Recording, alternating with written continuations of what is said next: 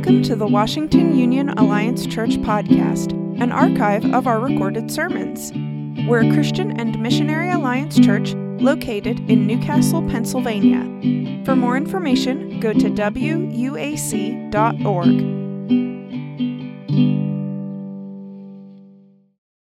Hey, uh, if you have a Bible, you can go to the book of Colossians. It's in sort of the back of the Bible. If you kind of open it up, it's a little letter in the back half of your Bible. You can grab the Bible in front of you if you brought one, or on your phone.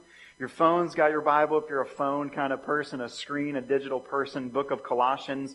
And we're going to look at, uh, we've been looking at a four week series of this little letter uh, from the Apostle Paul to the church in Colossae, and it's in the latter half of your Bible. It's very impactful. Don't uh, don't miss the fact that it's short, but it's dense, and I don't want us to miss that. Highly impactful and dense. And uh, you can read this letter in one sitting as well. And so, uh, if you've got time this week, read this letter all the way through. You can do it, and it's dense, but it's heavy and it's good. And I hope part of who what my role is is to help you and I communicate the ways in which God is working in and through this letter. It's a big value of mine as I uh, continue to try to uh, hopefully open up the scriptures and help us learn a little bit more about God's Word. So we saw this, but if you missed last week, but we're calling it the supremacy of Christ. And we're calling this book Colossians the supremacy of Christ because one of the themes, major themes of this book is that the, that Christ is above all else that Christ is all, is all that we need.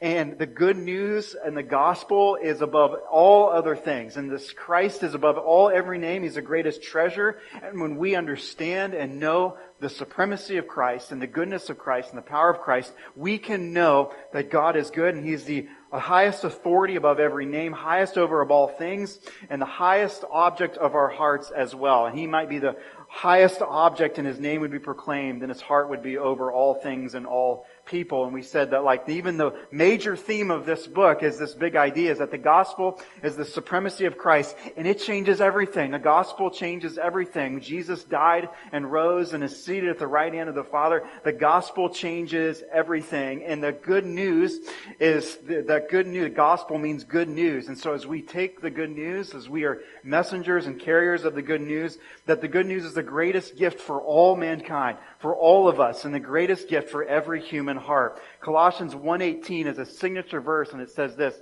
"And he is the head of the body, the church, and he is the beginning and the firstborn from among the dead, so that in everything he might have the what? Supremacy. And at the beginning sin entered the world. It separated us from God." And God sent Jesus, His Son, to mend that so we could have a relationship with God and forever mend that relationship uh, that was lost at the beginning of time. It separated us from darkness and sin, and then through death and through Adam and Eve, it separated us from the one true God. And through Jesus, we are made right with God again and right in the relationship because of his sacrifice and the work and the person of Jesus Christ. God, through the person of Jesus, is bringing the supreme object and treasure of what it truly means to follow God, to follow Jesus. And God is getting everything his rightful place as supreme object of our lives. And that's my prayer for us as a church, that God would have his rightful place in our lives, in our hearts. It changes everything from the inside out. Everything from the inside out in our lives. And it changes us and not from the outside in, but from the inside out in our lives and our hearts. So as a Christian, our greatest object and treasure is the person and work of Jesus Christ. We have a joy that the world does not know about because we know Jesus as our Savior. We know because Christ is our greatest treasure.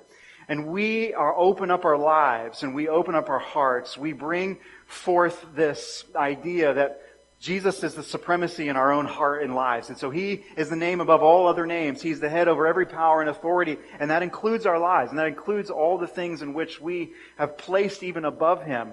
We place Him as the supreme treasure, the person and work of Jesus that changes everything. So let me tell you a little bit about Colossae. So the Bible was written in a specific historical context in a period of time. This is a, this is a city, the city of Colossae is right off of the coast in Turkey. And it was a small town in those days. It wasn't a large city, small town. And it's right off the coast in, in those days. And it was kind of not really well known in the shadow of its neighbors of those days. There's some bigger cities, towns uh, and, and nearby in, in those days. And so most people believe that this Colossian church This is written to the church and Christians in Colossae that have been formed. This is a young church at this point in time. Young Christians, young church, and they're still being formed, so to speak, around the idea and the work of Jesus Christ. And so, um, this was a younger church in a smaller town. The guy, the writer of this, his name is Paul, and the guy named Paul was a former, he had his life completely changed. He was a former, I mean, executor of Christians, and his life changed, and it's amazing that, I mean, his life just completely flipped upside down and he met the Lord on a dramatic kind of fashion in, Damascus Road. And this kind of provides us a good level of backdrop to the look of Colossians. And so, I mean, the most important thing about Paul was that he completely transformed. He was a former, uh, he, when he met the Lord before that, he was of, of Jewish faith. And so he followed the Lord. He met the Lord on Damascus Road and things dramatically changed for him in his life. And he's writing this and he believes so powerfully in the work and the supremacy of Jesus that he writes this letter to the book of Colossians. It's so impactful for us today. And so as he's writing this down, he's writing this letter to the, to this church.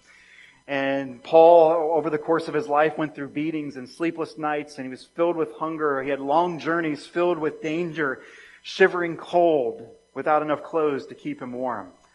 He would travel thousands of miles in obedience to his voice, to the voice of God.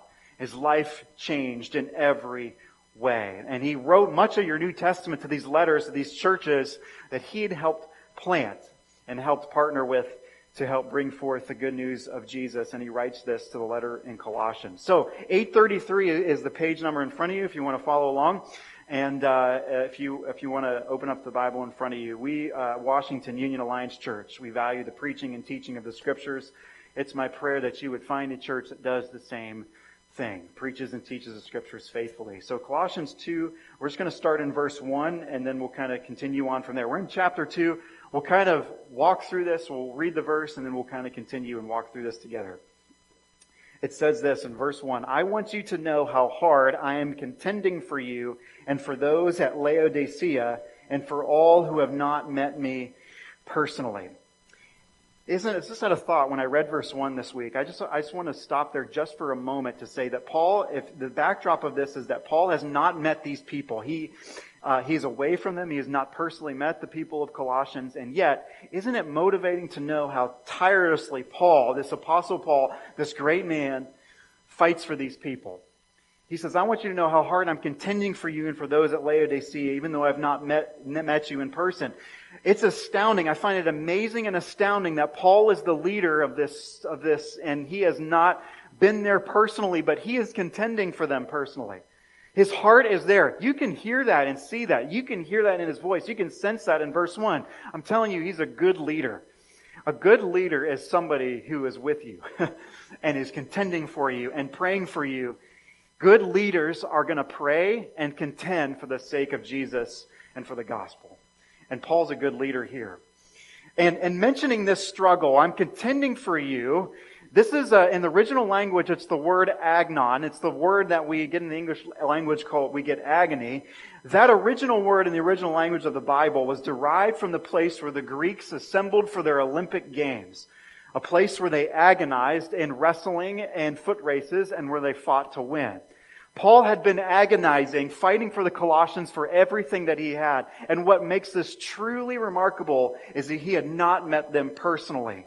He had not met them personally. And aside from Epaphras and Philemon and perhaps a few others that he had met in Ephesus, he had never seen the Colossians at this point. He had no idea what they looked like, know nothing of their personalities, yet he agonized for them contended for that. Why the strain? Why? Why? I mean, what, what would make somebody like contend for people that would that he's never even met before? Because he was God's chosen instrument to bring the gospel to the Gentiles, and we find that in Acts nine fifteen. You see, Paul had a burning desire, a calling upon his life for people to come to know Jesus. And he had this burning desire that he wanted people to come to know Jesus Christ. He had a completely transplanted heart, a heart that was completely made new because of Jesus. And he completely had this heart and mind completely turned upside down because of the work that had happened, because he met Jesus on that road. He was a transformed person because of that encounter he had on Jesus on, a, on, on Damascus Road, but it didn't come without its conflict and it didn't come without its hardship. Wherever Paul went, church, wherever Paul went, there were riots in Ephesus. There were beatings in Philippi. There was stoning in Lystra. There was shipwrecks at sea. There was dangers everywhere. And Paul bared his heart in 2 Corinthians 1 8, he says this, For we do not want you to be unaware, brothers, of the affliction we experienced in Asia, for we were so utterly burdened beyond our strength that we despaired of life itself. And the words he used here describe a beast of burden that had fallen and he could not get up because that load was so heavy for him. This is how Paul felt when he was in Asia. He thought that he was going to die. And there was this agnon, there was this contending of labor for these people. He was a good leader that was contending for these people and praying for them. In these verses, it says this, that it was a struggle to even work at day and night, so as not to be a burden to anybody, just to present the gospel. And that, you can read about that in 1 Thessalonians 2, verse 9, and 2 Corinthians 11, 29. There was this agnon from caring so much of how his converts were doing. He says, Who is weak and I am not weak? Who is made to fall, and am I not indignant? And it hurts to care. And there were nights when Paul tossed and turned and he thought about his prayer and all the people, the converts that, that had come to know Jesus and empathized with their ups and downs as well. But most of all, Paul wrestled in prayer for them. And that's church where the fight is, is in prayer. That's where the fight is. In Colossians 4:12, he told how faithful Epaphras was, was always struggling on your behalf in his prayers. It's good to have prayer partners. It's good to have people who are contending for you in prayer, for contending for the church and prayer as well. In Ephesians 6, where he described how to put on the full armor of God so as to do battle, he concluded by telling the fully armed warrior to be praying at all times in the Spirit with all prayer and supplication. And to that end, keep alert with all perseverance, making supplication for all the saints. And this is where the greatness of his struggle for the Colossian believers lay. Paul agonized with people he had never even met. Lord, and this is the prayer for the, even the church. And as we look at this and we say, what does this mean? What does this look like? What does this look like on the ground for my life? God, I just, we've, I've said this before, but it's my prayer collectively as a church. God, that we would get the prayer life of, of even what God might have for us as a church. But we're asking God, we're saying, Lord, we pray as a church that our hearts burn for what breaks your heart. For what breaks the heart of God. Lord, may that be the heartbeat of our church that whatever breaks God's heart would break our hearts as a church. What a heart that Paul had. Enlarged hearts always know this struggle, the agnon, so to speak. They have sleepless nights. They empathize. They struggle in prayer. But those big hearts, they know the most joy. They know the most joy. It's this kind of heart that all of us are called to, whether we are missionaries or merchants. Heart that is willing to agonize, not only of our even our own little circle, maybe in our own families. We agonize and pray for our own families, but also for the church universal, for the church at large, capital C church. There's a pastor in Chicago who likes to say, when the tide is in, all the ships are riding high. When the Holy Spirit is working, then we'll all be riding high and none of us will be scraping bottom. His concern is not just for his church, but for the greater church. And if we have a heart like Paul's, we won't just pray simply just for our own little fellowship, but also for the greater church and the capital C church. We'll pray for our church. We'll pray for our local church here. We'll also pray for all of the capital C church, and we'll pray for the world and the city around us as well. Verse 2, picking up in verse 2, we're going to read through verse 5. It says this, My goal is that they may be encouraged in what? Heart and united in what? Love, so that they may have the full riches of complete understanding, in order that they may know the mystery of God, namely who? Christ, in whom are hidden all the treasures of wisdom and knowledge. And I tell you this so that no one may deceive you by fine sounding arguments. For though I am absent from you in body, I am present with you in spirit and delight to see how disciplined you are and how firm your faith in Christ is. It was A.W. Tozer that said this quote, and I've shared this before, but A.W. Tozer said this What comes to our minds when we think about God is the most important thing about us. What comes to our minds when we think about God is the most important thing about us. And the prayer for Paul here is that they understand, did you notice, I understand that they may know the mystery of God, namely Christ, and that an increased spiritual well-being is focused on an increasing knowledge upon who Jesus is and the work and the person of Christ alone. Less than a month, C.S. Lewis is an author. I don't know if you've, uh, raise your hand if you've heard of C.S. Lewis. Lion, Witch, and the Wardrobe. Many, many, many things. Mere Christianity. The list goes on and on. Anyway, less than a month before C.S. Lewis died, he wrote this letter to a little girl and he said, Dear Ruth, many thanks for your kind letter. It was good of you to write and tell me that you like my books. And what a very good letter you write for your age. If you continue to love Jesus, nothing can ever go wrong with you, and I hope you may always do so. I, our conception of Him is everything. And I pray that each of us, even if you are here today and struggling through life, wondering might, what, what, what might happen next, wondering about the next doctor's appointment, physical ailment, unsure of the future, struggling to find contentment, struggling with raising kids, or even the most personal things that seem lost and in despair. It's my prayer that every speck across the light years that make up our galaxy, there is a creator who created the textures and shapes and colors that daily dazzle our eyes, and a creator who forms you with intent from every single atom of your body, and there's a creator who loves you beyond belief, and you're created in his image. And it's my prayer, including Paul's, that we be encouraged in love in the church. In verse 2 that their hearts may be encouraged being knit together in love to reach all the riches of full assurance of understanding. And i just talked about this on wednesday to our midweek group on wednesday. But i pray I pray that the church and we, but the church be an extension of love to the community. That when people walk also through our doors, that they would echo exactly what Paul is saying here in verse 2. That people might experience the love of God when they walk through the door of this church, that people would experience the love of God and know how much God truly loves them. And Jesus says that to his disciples as a command. He says this as a command to his disciples. A new command I give you, love one another as I have loved you, so you must love one another. By this, everyone know that you are my disciples if you love one another and out of a deep and overflowing heart that's committed to Jesus and following Jesus and connected to Jesus is a heart that seeks the face of God through love to our neighbor and to those around us. In John 13, he says this command and then he, uh, it's simply that Jesus seeks the washing of feet as well and he puts that out there to them, to his disciples to say, you have this love, now go show it to others. By this, everyone's going to know you're my disciples if you love one another. You see, we fully experience the love of God in Christian community. We experience this together. When we are loved by fellow believers, we experience Christ through them, and the knowledge of Christ for our is enhanced. And when we don't make community a priority, it cheapens it. It fades it out.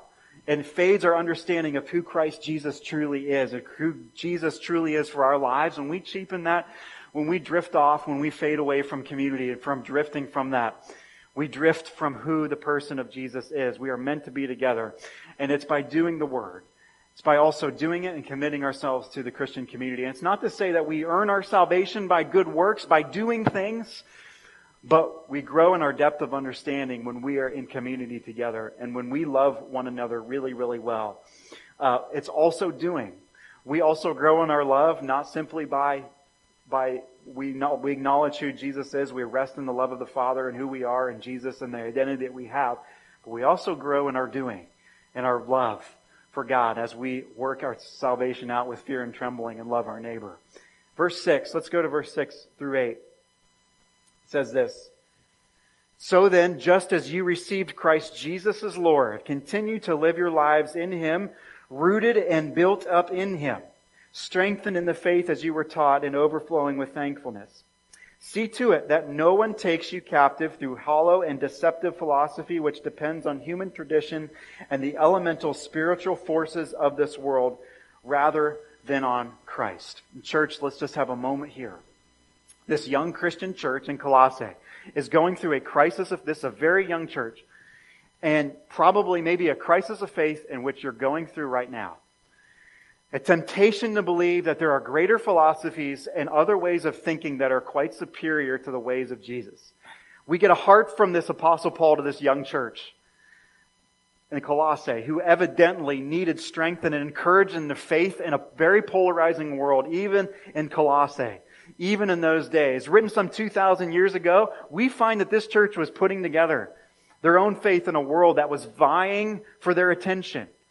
They're facing into the wind every day, facing into the wind of all the dominant philosophies of the day, and they fill the marketplaces and avenues and neighbors who might believe in these new philosophies in those days. And for those new Christians and for a young church, this was a very real thing. This was a very real temptation and very real thing. Winds and views today opposed to the risen Jesus are everywhere. Views and opposing things to the risen Jesus and the faith at which that young church had clung to and every view of who they are and, and in those days. They didn't have internet. They didn't have TV. They didn't have social media. They didn't have Instagram. They didn't have Facebook. They didn't have threads. They didn't have all the social media. They didn't have all those things, you name it. But don't think for a moment this young church was just a little bit overwhelmed about the tide of anti-Christian sentiment in those days. And mind you, this church started right after Jesus had died and rose. This was a very young church.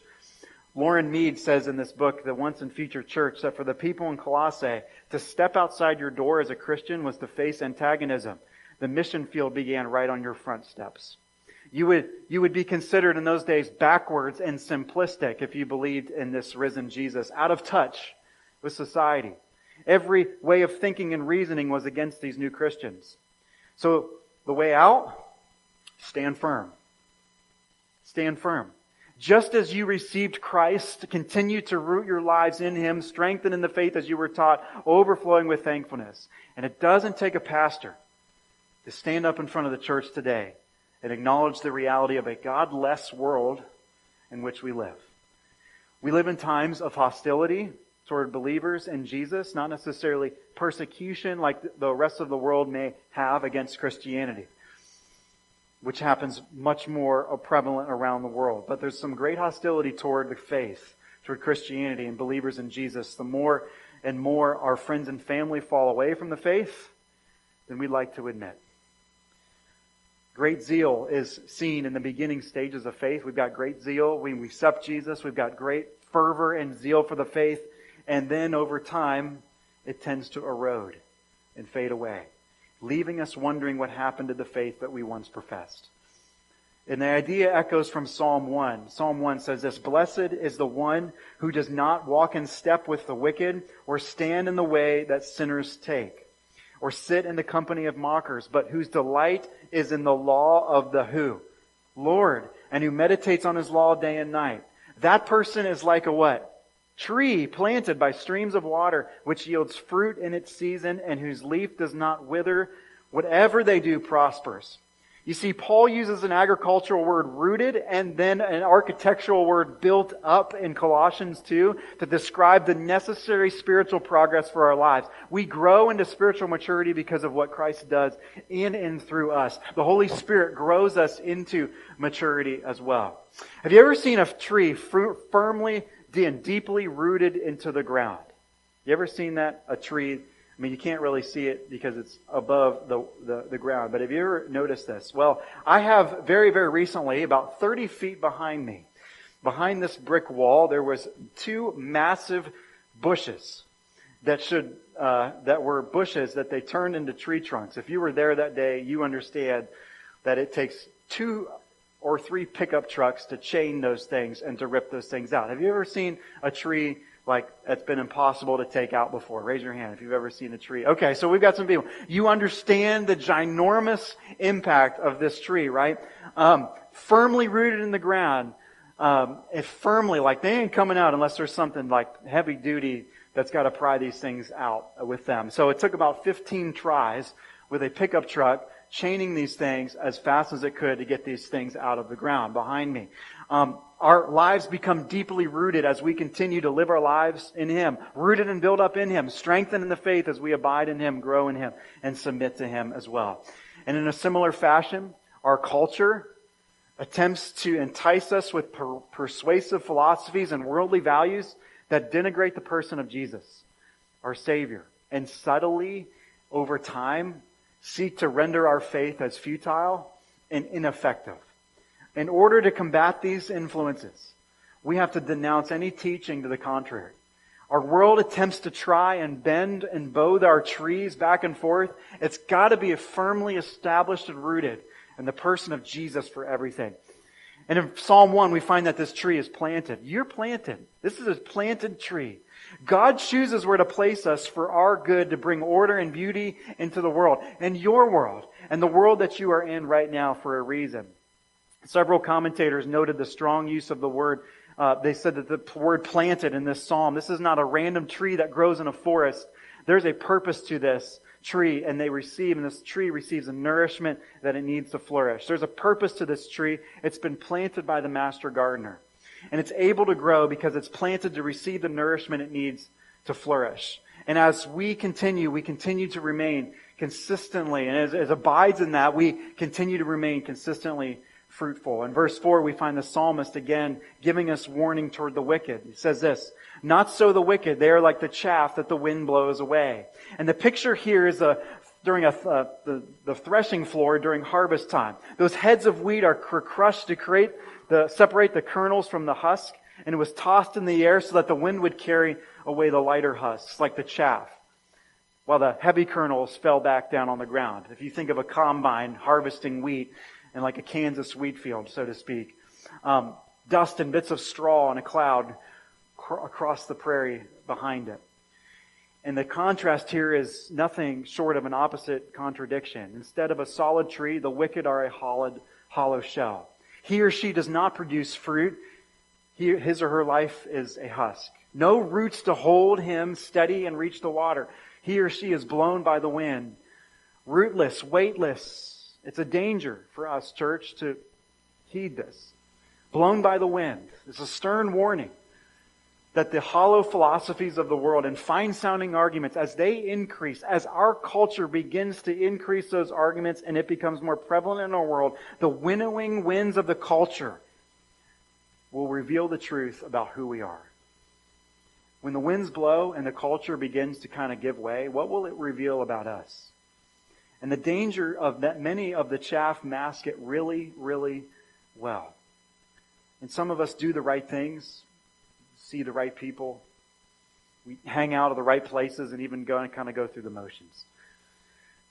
Talk the talk, but don't live it out and walk it out. And eventually, eventually, sadly, the winnowing and the winds will reveal the truth that spiritual life is often hollow. It's a danger. Verses 5 and 6. I just want to read verses 5 and 6 here of Psalm 1 as I turn there.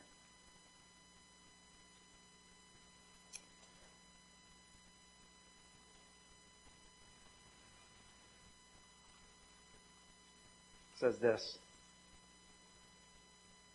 Therefore, the wicked will not stand in the judgment, nor sinners in the assembly of the righteous. For the Lord watches over the way of the righteous, but the way of the wicked leads to destruction. So, even as we look at this, the wicked will stand in the judgment, will not stand in the judgment, nor sinners in the assembly of the mockers. So, the question we've got today standing before us is who are we becoming? And which life do you want to be yours? For those young Christians in Colossians, the world's fallenness and lostness was caving in. Does it mask your life? Does that identify your life? Maybe you're here today, you've kind of wrestled through some of that. You're currently wrestling through it. And you're hanging on maybe by a thread on simple faith and wondering, you know, maybe you're like, man, that person that I've read or a person I'm in school with, you know, the person I've read in a textbook or I'm being taught, man, that person's a brilliant physicist. Or that person's a brilliant scientist or a brilliant philosopher and you feel like you are no match for that person or for the world. And you're wondering, you know, that's the only voice. But it's not the only voice. There's the voices of education, cultural movements, social scientists that consider your faith and mine to simply be a relic of the past. Jesus is just a relic that we just observe of the past, having no value on everyday living. Simplistic in our reasoning, so to speak. In short, don't be intimidated. Don't be alarmed. Because science and philosophy have been trying to drown out and bury God for years.